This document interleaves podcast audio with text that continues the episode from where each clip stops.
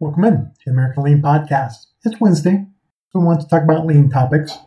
Since it's near the end of the year and your company might be considering lean training next year, I thought I'd give you an early present and cover what to include in your lean training. Now, this is not an exhaustive list, and I'm going to break this up over several weeks, and I'll cover more topics through the end of the year, so stay tuned. But I know if you cover these topics, you'll have a solid start in educating employees on lean topics that will benefit your company immensely. And by the way, it is helpful to add workshops for many of these topics, keep people excited and engaged when we can all get into a training room again.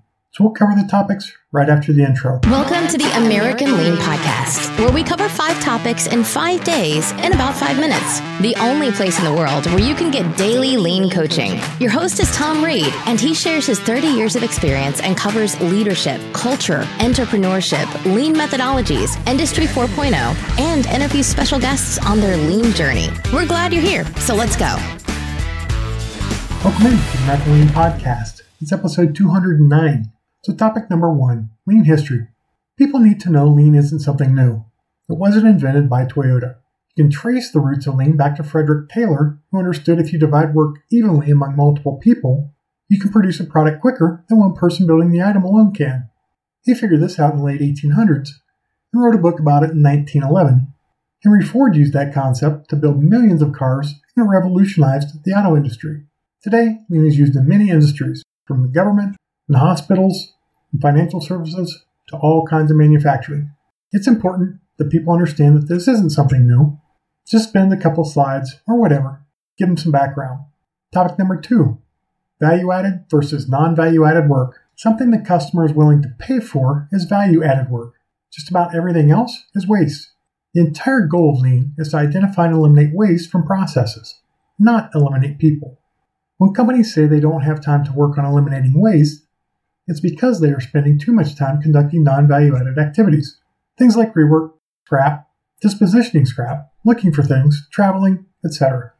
This causes a lot of people in the organization to spend a lot of time firefighting.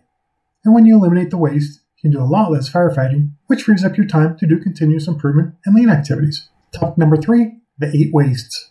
Now that you've introduced the concept of waste within processes, it's time to introduce the eight wastes. Put these in the order so that they spell the mnemonic downtime, defects, overproduction, waiting, not listening to people's ideas, which is the N, transportation, inventory, motion, and excess processing. Have employees identify wastes in their areas that fall into these categories, get some thinking, and write them down on a flip chart. And topic number four, 6S. 6S is a cleaning and organizing methodology.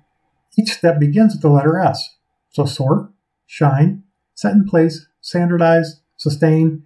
If you do all of these, you will have a much safer place to work in. Now, 6S is a key lean method, and it's where many companies begin their lean journey. In training, the key to drive this concept home is to show pictures of areas that have gone through the 6S process. Share before and after pictures. Show pictures of what a mess an area was before and what it looks like after everything is in its place. And then talk about if your company will conduct 6S audits or use a better method, which I'll share in a later blog. So next week, I'll cover more on what to include in your lean training.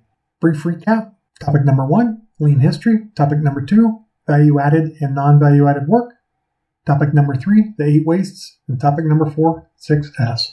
So again, this is not an exhaustive list, but some topics to help you get started in developing your lean training. Hope you can take this information to make yourself and your company a little bit better today.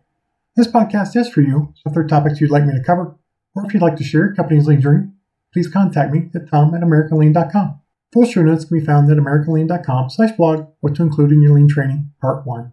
And if you're getting value from the podcast, please give it a five-star review from a podcast player of your choice so that others in the lean and business community can find it and we can all learn together. Until tomorrow, have a great one.